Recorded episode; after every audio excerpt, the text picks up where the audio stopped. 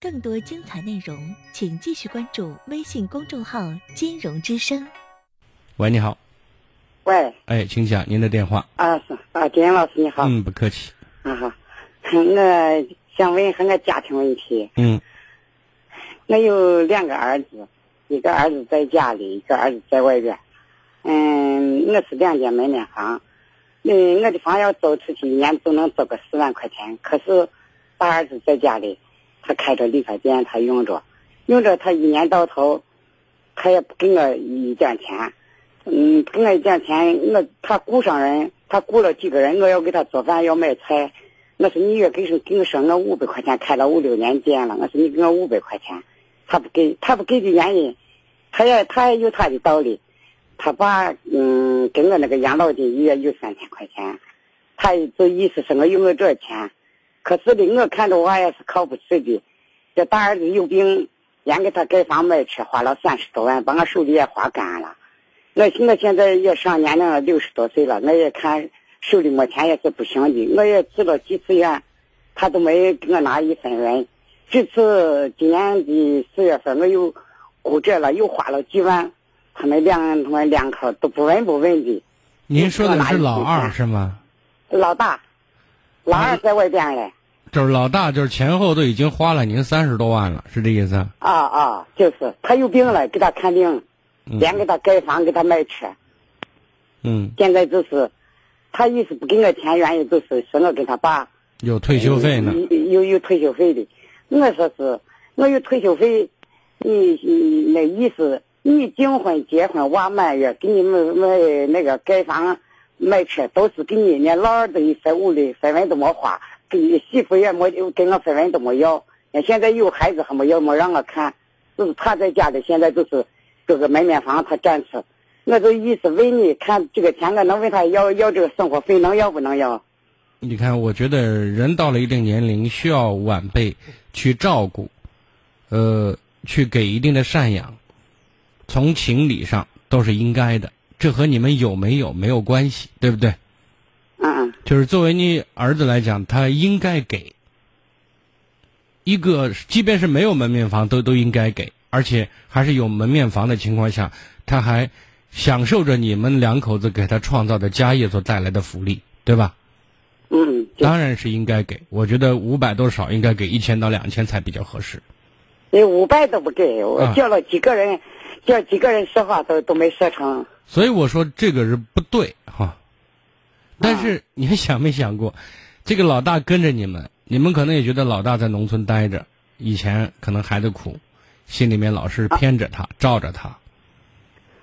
嗯。那最后就把毛病惯出来了，知道吗？他认为。其实还就是想的说，想的还是他。对啊。老二人在在外边，嗯，从大学一毕业，然后人家也不稀罕你给的。对不对？也不也也不需要你给的。那么老大呢？觉得那就好像就是我说过这是习惯，对吧？现在就是那有时手里真正的在干了，嗯，想手里没钱了，我就问他，我说给我点钱，给上我五十或者给上我一百，你都不知道。哎呀，我问他要这个钱。不是，我现在想说。不这脑子都能转圈，都在这家里能转几个圈呀？你看现在他跟前，你现在在跟你孩儿他爹。你们两个在这个问题上一定要口径一致，一定要态度鲜明，知道吗？嗯嗯。门面房是我们的，我让你用，可以少给钱，但是必须给钱。他有他的道理，我意思，那就说你你没多了，又少。他的道理，你说我把你养大，我现在给你把媳妇一娶，我的任务到头了，知道吗？或者说你你两间门面房，你收一间回来嘛？自己租一间吧。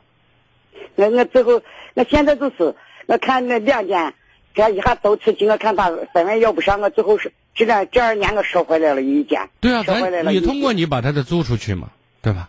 啊，我我可把这间可租出去，他现在给给他抄的时候又上了上了一间，等于真的他还占了两间，呃，那间我占出去给他抄。你看，我现在想说的意思是，事情走到今天这一步，你们老两口有责任吗？有。知道把老大惯坏了，啊，就是就是，啊，让他啃老啃成习惯了，这毛病是你们给养成的。那么现在已经出现这种情形，我觉得任何事情不要做的太绝，因为毕竟你跟老大还在一起生活嘛。他再再不行，比外人要强一点吧，比外人要离得近吧。就是为了保证咱能正常生活，咱收回一间门面房租出去，比如说一年租上两万块钱、一万多块钱，对吧？加上你们的退休工资也能生活，这是其一。其二呢，他雇了几个人，您觉得身体吃不消，您就告诉他我做不了。你要让我给你做，你别让我给你贴，我这劳工就算了。但是你买菜都让我来掏钱的话，没有这个理儿，对不对？他如果再不给的话，那你你说你请别人做吧，老娘我伺候不了。身体不好，对吧？对对对，好好好啊！对原则，我就想说，事情大的方向只要把握对了，细节问题不要做的太让人觉得哇，这他妈怎么这样啊？对不对？那就是本来我就说我给他爸有三千块钱够我用了，我一看我都这次居然还花两万多，他们两个人不问不问。嗯，那这他老惦着老想着你有嘛？好像老爸老妈开银行的，他给别人还是他给别人还是我存着钱的。那是自己手里也没没存钱。你没想几个儿子，三个儿子的，老三给给别人了，老三也给想在我跟前要，我都觉得给出去的，咱手里也没有。老二老大四十有病了，一下花把家里花干了，也是买面房一下盖到十年了。咱得自己给自个儿攒，攒养老的钱，攒救命的钱，好吗？啊啊，对对对，好的，保重，再见，嗯啊。更多精彩内容，请继续关注微信公众号“金融之声”。